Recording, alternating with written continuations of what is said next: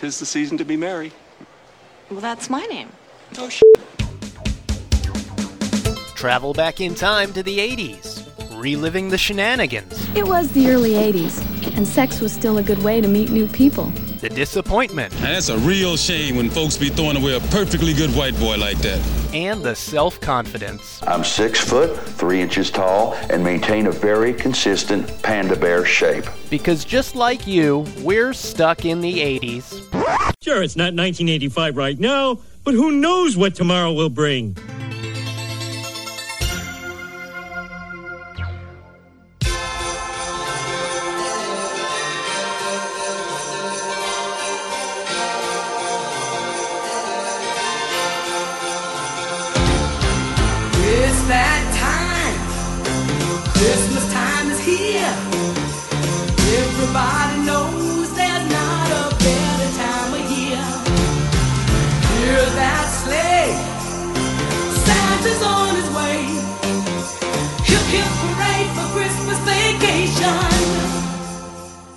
Steve, can you explain again what we're doing? We're kicking off our fun old fashioned Christmas holiday season by heading out into the country in this old front wheel drive sleigh to embrace the frosty majesty of the winter landscape and select the most important of 80s Christmas movies. Oh, we're doing a podcast on Christmas vacation.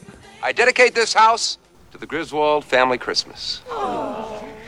This episode of Stuck in the 80s is sponsored by Kris Kringle and the 80s Cruise. Join your Stuck in the 80s hosts along with MTV VJs Mark Goodman and Alan Hunter in spring 2024 for a week long trip on board the Royal Caribbean Mariner of the Seas. Performers will include 38 Special, Air Supply, The English Beat, Soft Cell, Debbie Gibson, Sheena Easton, Wang Chung, and more. Yes, the cruise is sold out, but you still have a shot at coming along if you join the waitlist. And don't forget to tell them Stuck in the 80s sent you. Go to www.the80scruise.com for more information.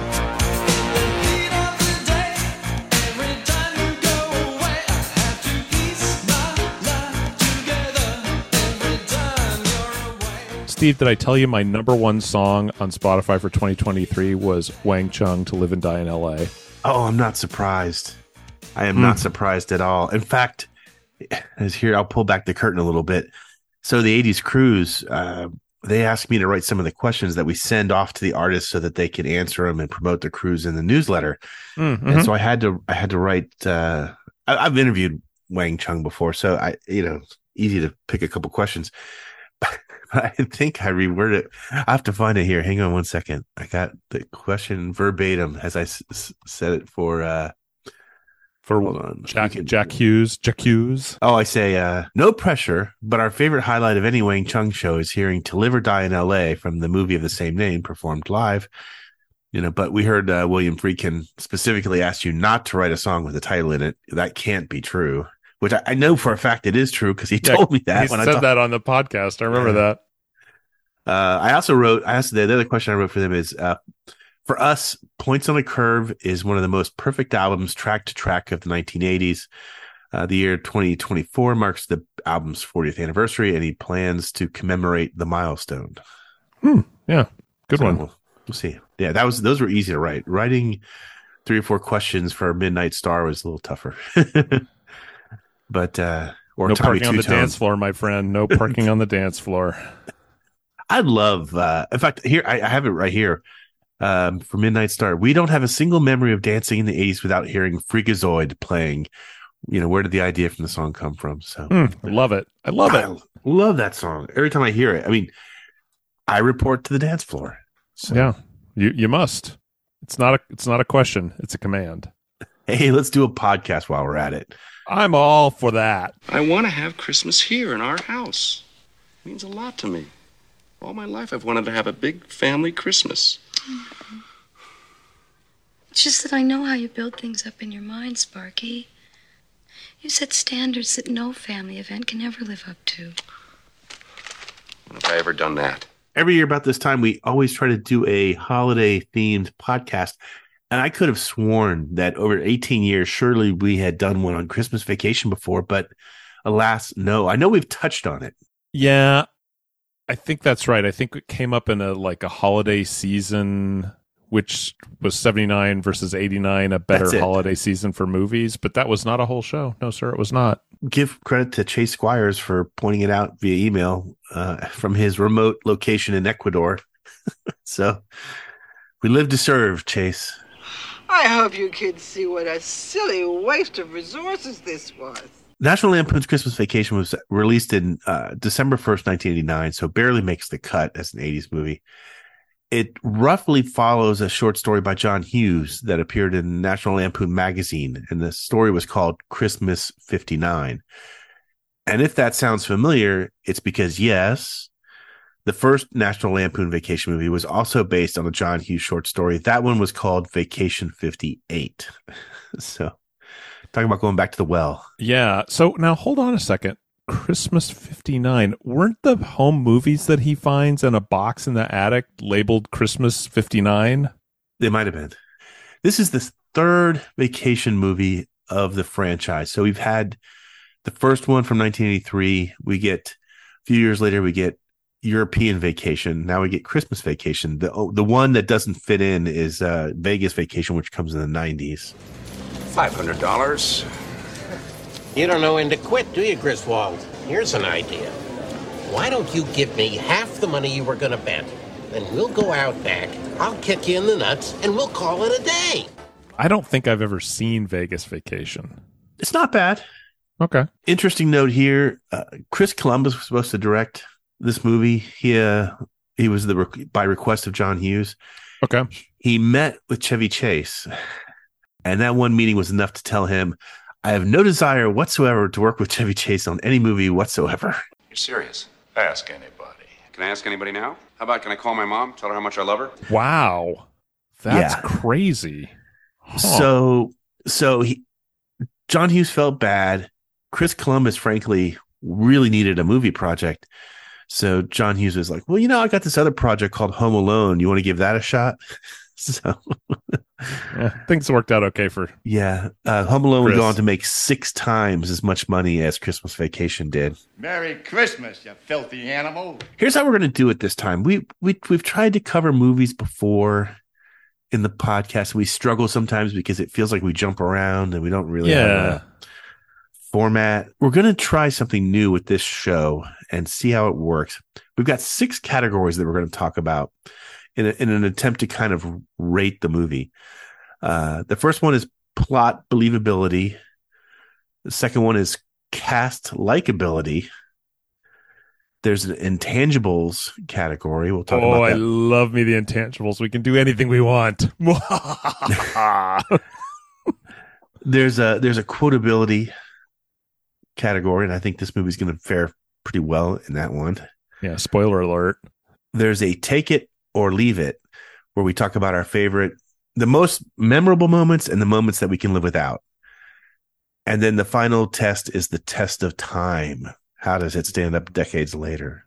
I love it. I love it. A little scoring rubric. You know, you get this at the beginning of the semester. This is how you're going to pass or fail. Yeah. 10% of your grade is based on plot believability, 20% on cast likability. Love it. If this works, we'll keep using it. If people have other suggestions, hey, you should do a category on this or that.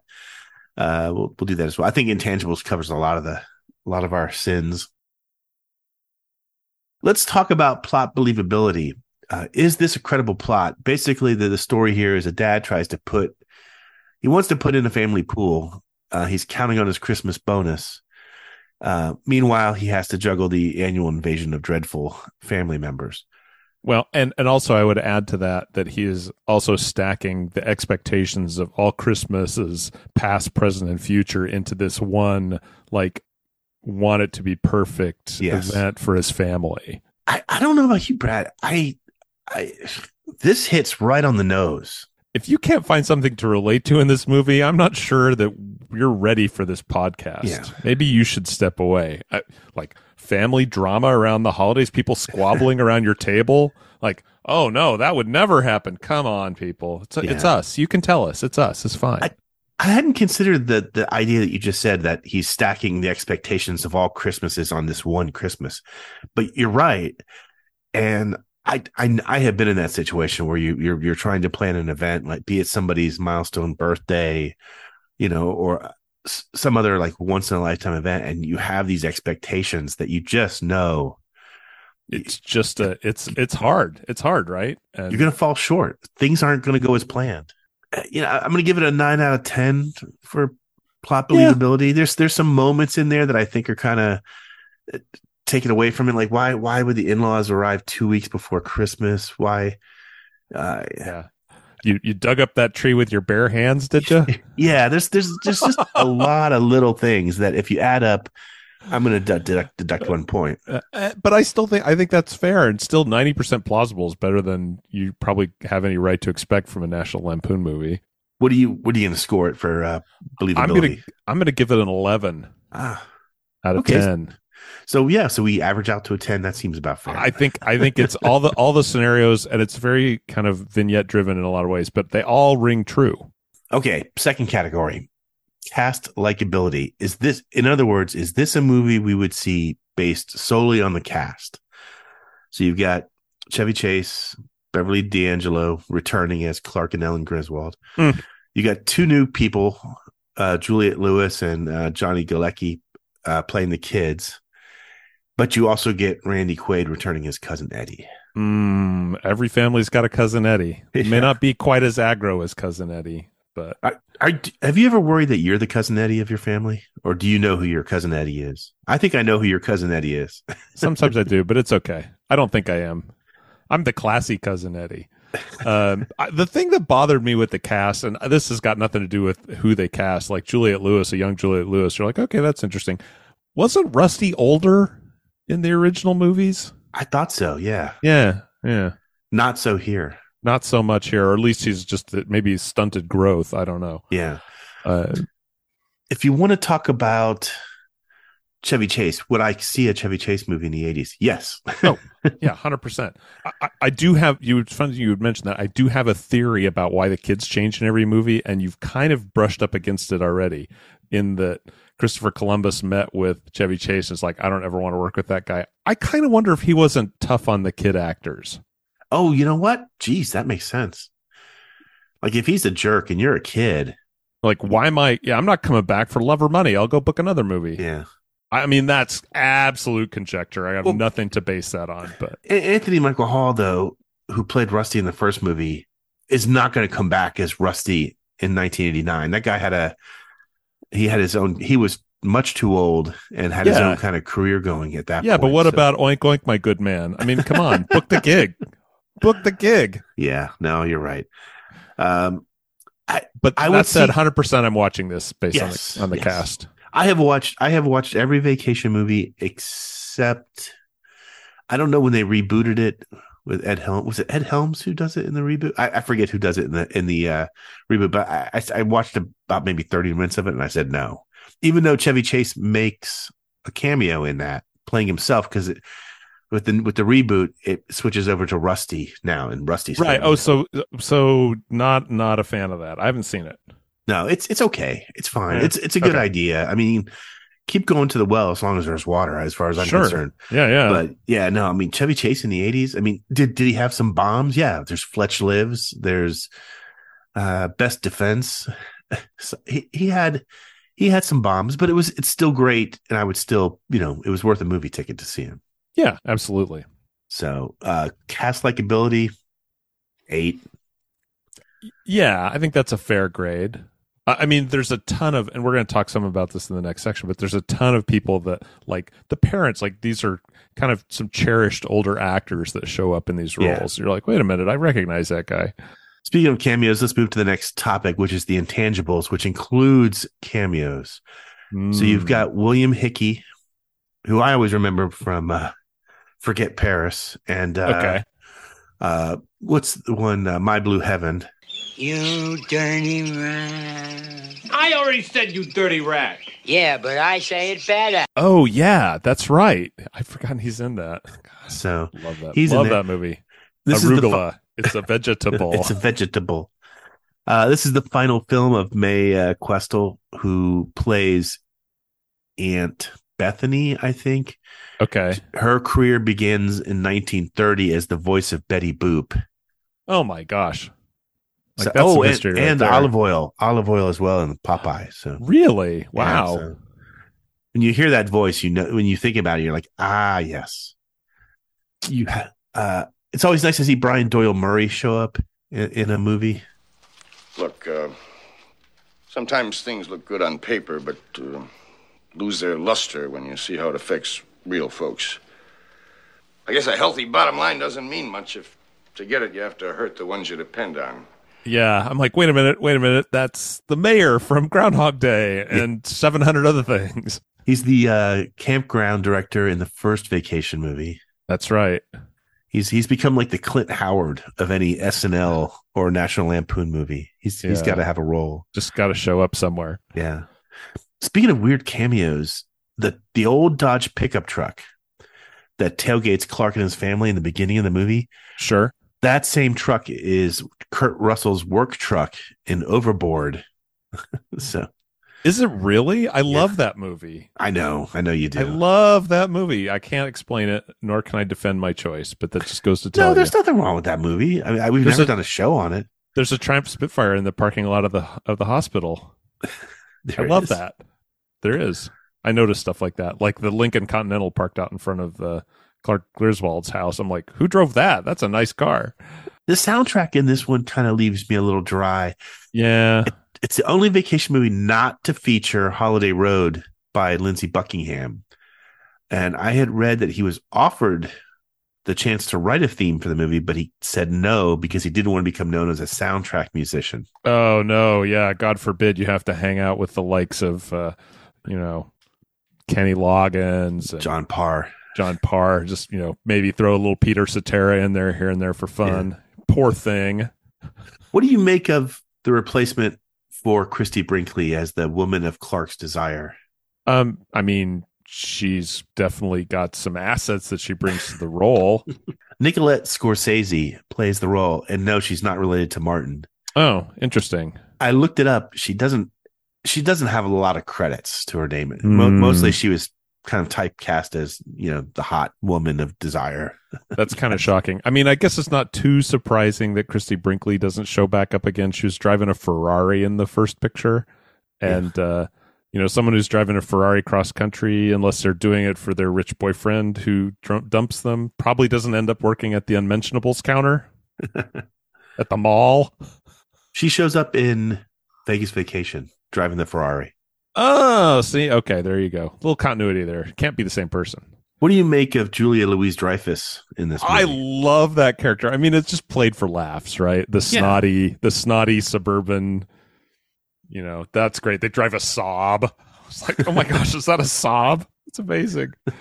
Uh, that was that's a fun character. I mean, like, look, you just know they're going to get theirs over and over again, and they do, and it's delightful. And why is the carpet all wet, Todd? I don't know, Margot. Sam McMurray. I don't know if you remember him. Oh, Uh, yeah. he is. No, no, you're I right. remember him primarily as the dad in 1999's Drop Dead Gorgeous mockumentary about beauty pageants, which I know it's not 80s.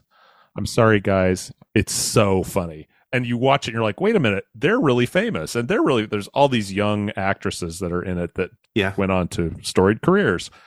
Um, but What? also, here's something I found out looking through the cast list Huh. the kid that plays the little girl Ruby Sue, she plays the young daughter in Yeah. Fatal Attraction. Yeah, it's a couple years before that. Yeah. I was like, what is going on here? That's crazy. And then I was then I knew for sure that that poor young girl was having to wear a very awful wig for this role. There, there's some other odd intangibles about this movie. It's clearly not shot in suburban Chicago. It's, from what I understand, a lot of it, anything outside was pretty much filmed in Colorado, Breckenridge. Yeah, when they're driving to get the tree at the beginning, I'm like, that's not a that's not a short drive from Chicago. Yeah, and uh, I think the Walmart that they're in is in Colorado.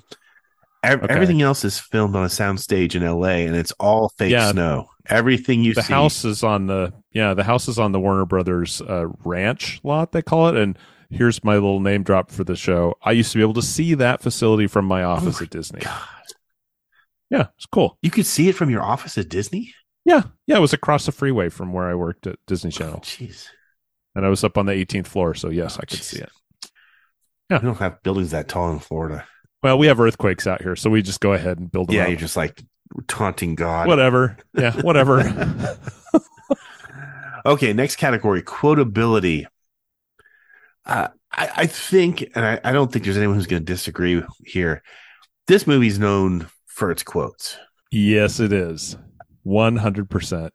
Do you want to just do you want to just like alternate them here, like a poetry jam, or you know, what do you want to do We, here? we we tried to come up with a number, uh, a top five list. We, we had to settle on top seven. Uh, but we have your favorite sound effect, so let's go. Number seven. Can I refill your eggnog for you? Get you something to eat? Drive you out to the middle of nowhere? Leave you for dead? No, I'm doing just fine, Clark. That gets quoted every Christmas for sure. Uh, Are you a fan of eggnog, by the way? Actually, I do like me some eggnog, but I make sure I put a rye in it. Oh, interesting. Yeah, I was gonna say, I when I do it, I do it with bourbon. So maybe I'll try. rye. Yeah, that's the real deal, brother. Ah. you ever buy that the kind that's pre-made with the booze in it? I haven't. No, actually, one of my coworkers keeps sending me a recipe for like, here's how you make it, and it's like you look at the amount of no. egg yolks that are in it. Like, I should not be eating Yes. this. No, no, exactly. Number six.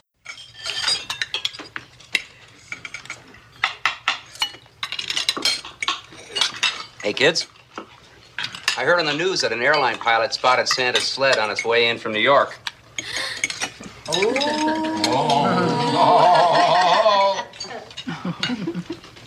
You serious, Clark? You get a dollar every time someone says, "You serious, Clark?"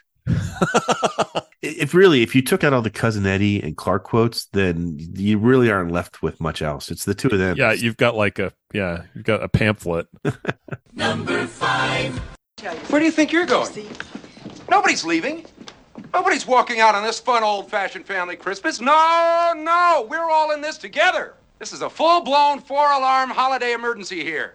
We're gonna press on and we're gonna have the hap, hap, happiest Christmas since Bing Crosby tap danced with Danny Kaye. And when Santa squeezes his fat white ass down that chimney tonight, he's gonna find the jolliest bunch of assholes this side of the nut house. It's not a vacation movie unless Clark freaks out. Yeah, and and he has. I mean, I the guy's got a gift for gab. He's uh he's a speechifier, and he delivers. He delivers. Number four. If any of you are looking for any last minute gift ideas for me, I have one. I like Frank Shirley, my boss, right here tonight.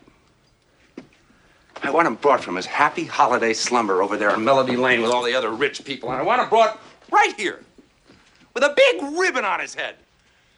And I want to look him straight in the eye, and I want to tell him what a cheap, lying, no good, rotten, four flushing, low life, snake licking, dirt eating, inbred, overstuffed, ignorant, blood sucking, dog kissing, brainless, dickless, hopeless, heartless, fat ass, bug eyed, stiff legged, spotty lipped, worm headed sack of monkey shit he is. Hallelujah! Holy shit! Where's the Tylenol? So I read somewhere that this I think has 30 labels for his boss and he had he's saying it to his family. They were holding up cue cards with the lines on them. Oh, that's awesome! I love it. As that's a lot to remember, let's face it. It is. That's a speech. I'm trying to think. I think uh, it's a tie for me between snake licking and dog kissing as far as the, the best insults. I don't know. Uh, you know, spotty lipped, worm headed sack of monkey shit. That's pretty strong. Uh, holy shit, where's the Tylenol? That, that in a word is is Christmas every year. That lands it. Yeah, that makes it real, folks. That's what makes it real. Number three. Worse? How could they get any worse? Take a look around you, Ellen. We're at the threshold of hell. This uh, this happens when uh, the families around. They're all squabbling over the breakfast table, and and uh, uh, you know the wife's like, oh, "Aren't you going to come in and have breakfast?" And he's like, "We're at the." Thre-. he delivers this line. I was like, "That was."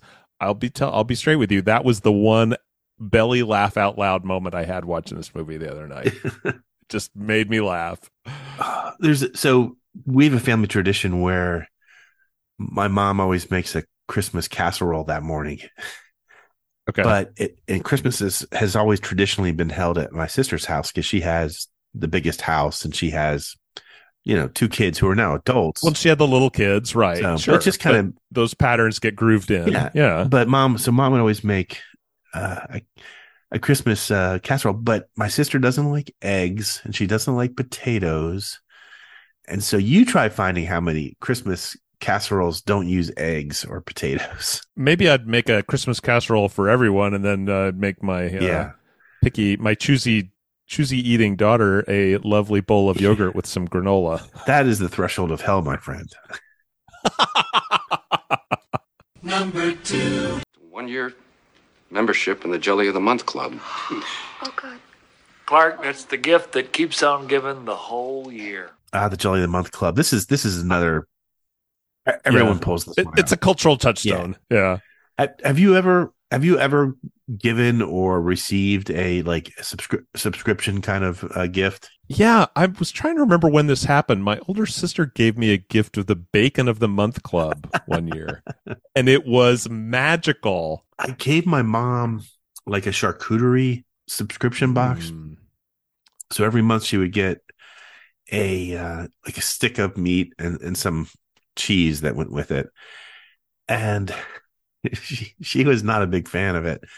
And, Oh no! and in her defense, I, I I remember coming over one day. She's like, you know, I said, oh, you know, t- t- you, this would be a perfect time to to bring out your meat and cheese from the from the charcuterie of the month club. She pulls out this piece of this sausage stick that you would have needed a chainsaw to cut through. like dry cured for 42 Yeah, days. and I was just like, okay. outside in the sun. Okay, I get it now. And I, she's like, "Do you want it?" And I'm like, "I, I literally cannot. I cannot. My teeth will not pass through it." So no. I, so be careful what you guys order out there. Oh, that's It funny. was, it was brutal. I, rem- I remember it like it was yesterday. it ain't all Hickory Farms. I tell you, and my sister this year was talking about the same thing. Oh, I'm going to get mom another box of the month club. I'm like, okay, I'm just telling you right now. I Choose wisely. you know, moms are picky about that kind of stuff. You know, it's better. It's better to just look at her list and and pick something right off it. And and there you go. don't don't you go. freelance. Don't yeah. Don't think. Just throw. Can only hurt the club. Number one. Shitter was full. This is it. This is the one. This is if you had to rank '80s movies quotes, I think this is in the top five. You know, now I need to go look at my book from the guy we interviewed a few months ago about movie quotes and see if this is in there. God, it probably would be. So, I, I mean, I think that we've just made the case that quotability for this movie is off the Yes. charts. It is. It is the. It is the 11 out of 10. Yes. So yeah, Might even be a 12. Yeah, no, it. I, I think if you stacked up the most quotable movies from the '80s, uh, this this is this is top five. I, I would think. So I'm I'm trying to think what I would say is Ferris Bueller's probably up there. Back to the Future. Uh, I mean, we all have our go tos, right? Gun. But I think this is one that's a go to for a lot of Yes. people. Where do you think you're going to put a tree that big? Bend over and I'll show you. You've got a lot of nerve talking to me like that, Griswold. I wasn't talking to you. next category, take it or leave it. The the the most memorable moment of the movie and a moment we can live without. I, I think Brad and I both agree that uh, Clark getting uh, trapped in the attic and watching the family movies is just you know the peak It's humanizing for this guy that's kind of a goof. And, you know, you see the nostalgia that he has for it. And if anybody can appreciate a display of nostalgia, it's Steven and myself. and, and I and I think we both agree on the scene that we can live without, and that's the the lingerie counter scene at the department store. Wouldn't be the Christmas shopping season if the stores were any less hooter than they hotter than they are. Whew, it is warm in here. Well, you have your coat on Yes. Oh, do I? How did that happen? because it's cold out. Yes. Yes. It is. It's a bit nipply out. I mean nippy out. what did I say? Nipple? it's just so cringy. I, it predates cringe humor comedies by a good decade. Yeah. But yeah. Oh, God. So Come on. just take it out. Where's where's mall security when you need them? Creeper on aisle three. Yeah, no, it's just it it's it's I don't think it was good then and it's certainly not good now, but I I know I get what they're trying to do. They're trying to have that that through that that thread that goes through their movies that okay, Yeah. we've got to have the moment where he acts like Don't worry, he's still a perv. yeah, yeah, he's not he's not the perfect dad, he's still a perv, yeah. Yeah. I, I mean, I also just as as the kind of guy who tries crazy projects and sometimes they come off and some they don't. I appreciate the failed holiday light launch. Like, okay, it's gonna happen now. it, nothing happens. I'm like, yeah, that's that's again that rings true. Okay, final category: the test of time. How does Christmas Vacation stand up decades later? Let me take this one first. Steve. Okay. I'm I'm going to stake out uh, what might be an unpopular position here, and possibly I'm asking for the hate mail on this. And if you wish to get in touch with me, it's Brad at sit80s.com. Wow. I don't think it holds up. I don't. It's just it's built like a lot of 80s National Lampoon films. It's a bunch of vignettes, right? Mm. Holiday vignettes in this case. Uh, that's tied together with this kind of this concept, right? That's in the title. And it worked great, I think, for the first two because you expect that structure out of a road trip movie, which is essentially essentially what those are. But this is uh, it doesn't work as well here. I don't think it's like Meatballs Christmas, which is my one of my favorite vignette based movies. And I this will sound harsh, but I think it's much more quotable than it is watchable. It's interesting. I mean, it, it is definitely quotable. I mean, you could watch it in 10 minute chunks and not miss a beat. Yeah, which is kind of how I did watch it this last time. Anyway, let me know if you disagree with me. I'm sure you were I'm sure that you're writing a strongly worded letter as we speak. We'll read our we'll read my favorites on the next show. okay, let me think about this for a second. Does it stand up decades later? I, I don't think there's anything in it that dates it too much other than of course we don't have that department store culture these days. We still have the invasion of the relatives. You still have the if you if you could see my neighborhood you could see all the people trying to compete for the griswold christmas light competition oh yeah and you still have parents trying to Yeah. create a you know a christmas holiday I- that's special thi- to their family I think it has. I think there are some timeless themes to this movie. I think that between the timeless themes, uh, the fact that the, there's nothing really truly dated in it, that's why we get the marathons of it each year, uh, along with a Christmas story. If if I had to watch a Christmas story or Christmas Vacation, I'm gonna pick Christmas Vacation. If Hmm. if I had to pick Christmas Vacation or Scrooged, I would pick Scrooged. Fair. You you answered the question I was about to ask, but yeah, I, I get that. I get that. There's this wonderful little speech that Clark gives at the very end of the movie, uh, very, within the last two minutes, where he says that Christmas means something different to each person. And I think that's the same for Christmas Vacation. It means something a little different to each 80s fan. And that's why we still watch it, you know, year after year after year. And that's why we still say the shitter's full. and yes, there will be a minimum of five cousin Eddies on every pop icon night on the cruise. yeah, it's just it it has that uh, It's a it's a touchstone. Yeah. It's absolutely a touchstone. we all know what scenes we can get up and go refresh our drink and come back and not Yeah. miss an important quote or important scene, but it means something different to each one of us, and uh, that's why I still love it. well, you know what I love? I set you up for that one. The Seggies. Seggies.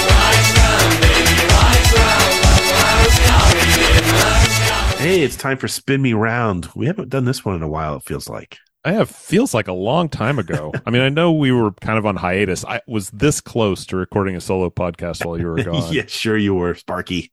I was. I was. I had it all scripted out, and then I, the day came, and I'm like, don't feel like yeah, it. no, trust me. It's it's a tough thing to do. You don't, and you just know it's it's whatever your intentions are, however good they are. This those shows are really really hard to put together. Yeah. Anyway, this is the segment where we'll play a snippet of a song from the 80s backwards. If you get it right, you're entered into the drawing for the postal friendly bottle opener. But I guess this is as good time as anyone to say that I have a Christmas cold right now. And if you're noticing that I sound a little nasally, and uh, I'll explain after the commercial break how that came about. I apologize. Ooh. I feel like I'm. It's one of those times when you're really glad that you have the foam cover over your microphone. It's not just for the plosives. from episode 682, here was the challenge.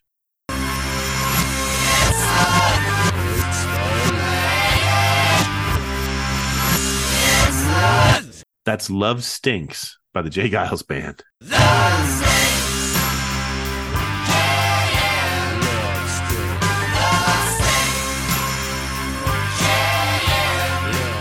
There's no hidden message here, folks. It just, I love the J. Geils Band. We never get to talk about them anymore. I, it's a, sh- it's a shame that they're, they're not around and still performing occasionally.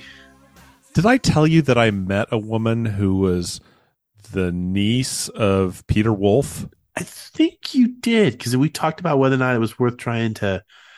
Did I mention that on pod? I don't remember. You told me because we, we, I realized I said something that might have been construed as a little rude afterwards. I'm like, well, tell me, met somebody that has all of his solo albums and really likes them. Oh, like that's unique.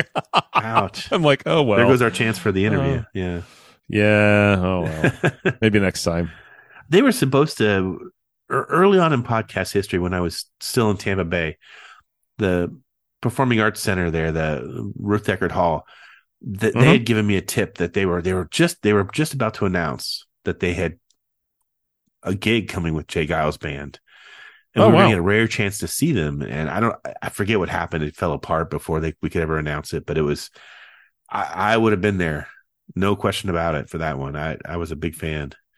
Yeah. Oh yeah. Uh, apparently, a lot of other people were too because we had lots of winners. This, this is amazing to me because I mean, to me, this is a hard challenge, and and I, I just I look at this list of names and I'm like, holy crap! Maybe it's not. Maybe I'm just Our listeners are smarter than we think. yeah.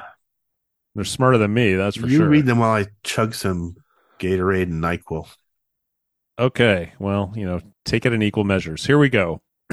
Winners this week include Plain Pulling Tom, Cincinnati Joe, Jeff Brace, Kevin Serving Wench, Gettle rhymes with Boston bands with ties to my son's alma mater, Becky the Rocker, Pixie, that mean? Stroobs, Donald Tatera, Alejandro Sticks, Cardoso Solis from Tijuana, Mexico, Auburn in Tennessee, Todd in Minnesota, Anastasia in Colorado, Dave Parrott, Keano from Midmo, Commander Bourbon, Mike Fetch Fetcher, Alex from Coney Island, Lynn with three N's in Nebraska, Julie, who just goes by Julie, but I'm told she is truly dazzling, Mary Beth and Madison, Lou, sweet Lou Greeley, Lee of the San Francisco Bay Area 80s Cruisers, Dave De La Dirt, Cliff somewhere north of Detroit, and Dave? Dave's not here. Oh, Commander Bourbon. I, you know, he and I have an ongoing email thread. I think I, may, I think I might owe him an email. I think I don't. I don't know if I responded to the last one. You probably do. Yeah. So J. Geils band formed at or several members of the band went to school where my son went to college. Oh, really? In Worcester. Wow. Yeah, they didn't graduate. That's shocking. they left to be musicians. Uh, I wish I'd left college to be a musician instead of becoming a journalist. I might still have a job. well, or Yeah, there's a there's an update for everyone. If you're if you're wondering, you know, why we haven't had the uh, take this job and shove it seggy, it's just because I can't I can't reminisce anymore about being job. I can I can reminisce about being jobless. I just choose not to. yeah. So the the the TDM continues. Uh, let's spin the wheel, and find out who takes home the postal friendly bottle opener. Okay, here we go. One, two. Looks like it's gonna land on Becky the Rocker Pixie. Excellent. Becky, send us your snail mail address. See, now the words are coming more slowly to me like that. I feel like it's a quarter to nine right now. My So my brain's so shutting Steve, down. before it closes completely, I, I just want to ask a question on the record here. Are you, Stephen Q. Spears, in possession of any postal friendly Yes, bottle openers? Yes, you your package finally arrived. Okay. And I Okay. I, I put um it had stickers in it and I put the stickers on I have a I have two laptops. I put one sticker on each one. And I have the postal friendly uh, bottle openers and I, I think that was it, wasn't it? Yep. Yep. I don't think I sent you any guitar picks because you don't play. Uh no, I'm, st- I'm actually staring at them right now as I as I Oh. right in the table next Maybe to me. Maybe I did. No, no, no, no, Or not maybe the you had some picks. already. No, I'm just saying Oh. like the the the The, package. the, the openers? Yeah, okay, yeah. good, good. So- I'm, I'm glad I made it. uh, would have come in handy uh, this time of year. Open up a nice little cider would be tasty right about now. Hmm. Delightful. Uh, anyway, pay attention. Here's this week's backward song challenge.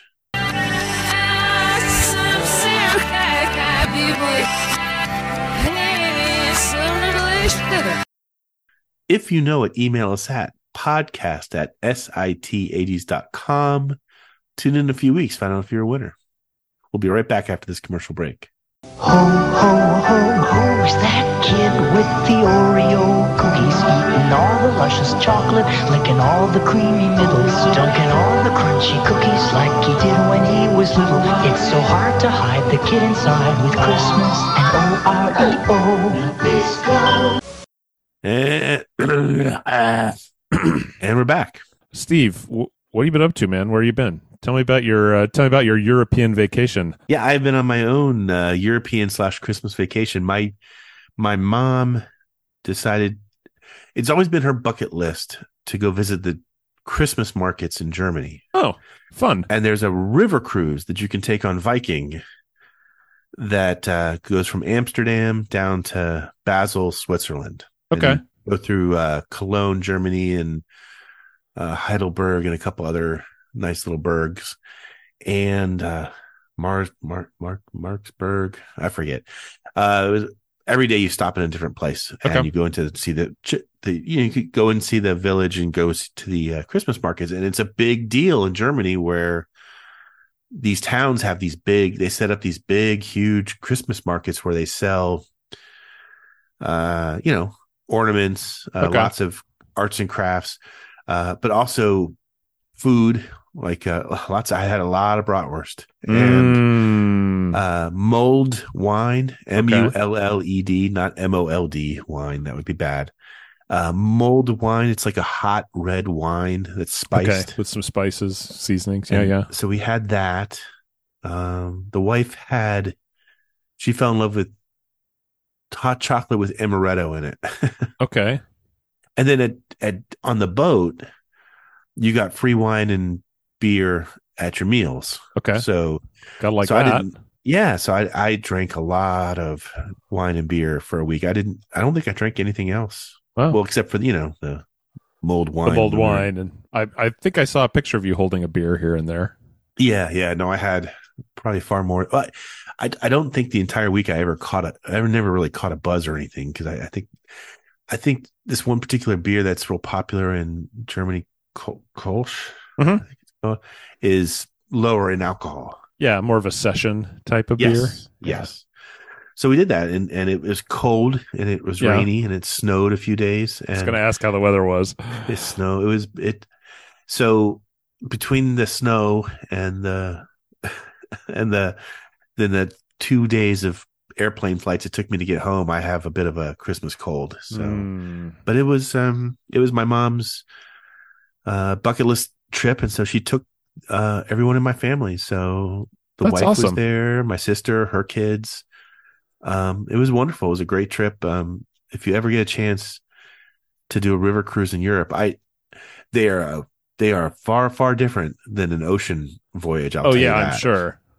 Completely different pace. There's only 190 passengers on the ship. Oh, it's wow. only three decks. Okay. because it has to go under all the bridges. Oh sure, yeah, yeah, that makes sense. So, in fact, we didn't even get to Basel because the water levels there have been really high this winter, and um, we couldn't get under the final bridge. So That's wh- whatever that- crazy. wow. whatever that final, whatever that stop was on Friday, Yeah. they had to instead of instead of taking us into Basel and then a short ride to the airport, we had to take a, a longer bus ride from. Put you on a bus and say, "Get off." But it was ah, so many souvenirs, so many great ornaments. Um, Oh, that's really fun. I'm glad you guys had a good time. Yeah, I mean something. uh, Would I would I have would I have enjoyed it and appreciated it when I was twenty? No. Um, yeah, you gotta be a little older to enjoy it. I, my my niece and nephew were there, and they're in their twenties, and they, Yeah. they they tried to close down the lounge every night, which was not really a challenge. It's, it's, the Yeah, like median a- age on the boat was like sixty. So Closing down the lounge on the yeah on any Yeah. Holland America boat. What are you still Yeah. doing up? Shouldn't you be in bed? I don't know about you, but growing up, I mean, Christmas was always about the family. We we we would we would do a thing where one year everybody stayed home, all the family stayed home and had a small Christmas, and then Mhm. every odd year, my whole family would get together in either in Florida or Ohio or Oklahoma. Okay.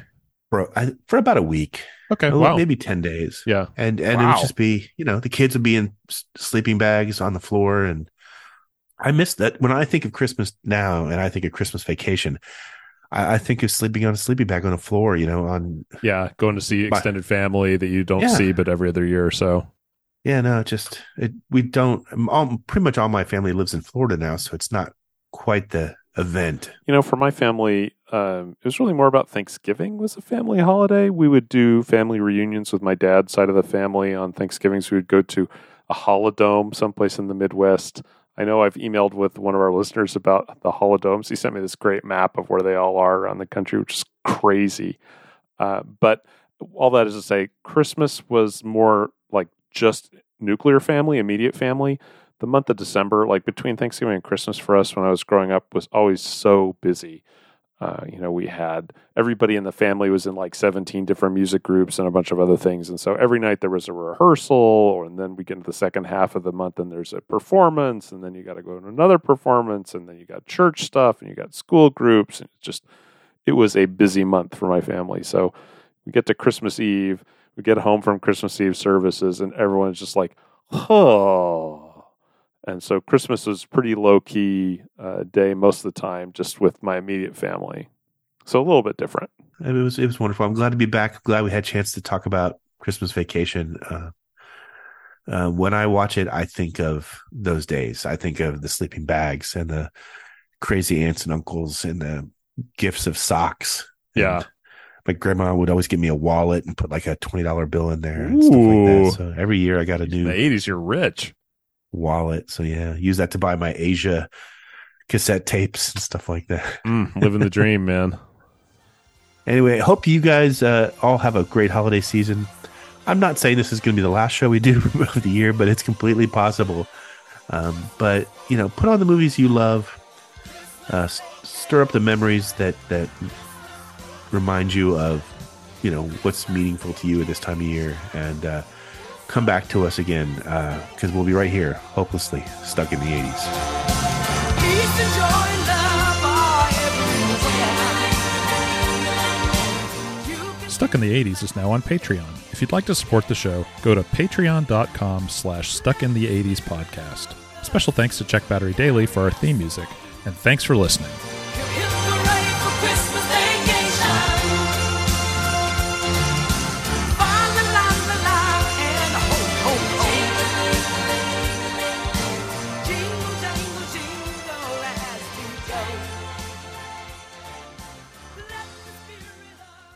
Christmas. Merry Christmas. Merry Christmas. Merry Christmas. Kiss my ass. Kiss his ass. Kiss your ass. Happy Hanukkah.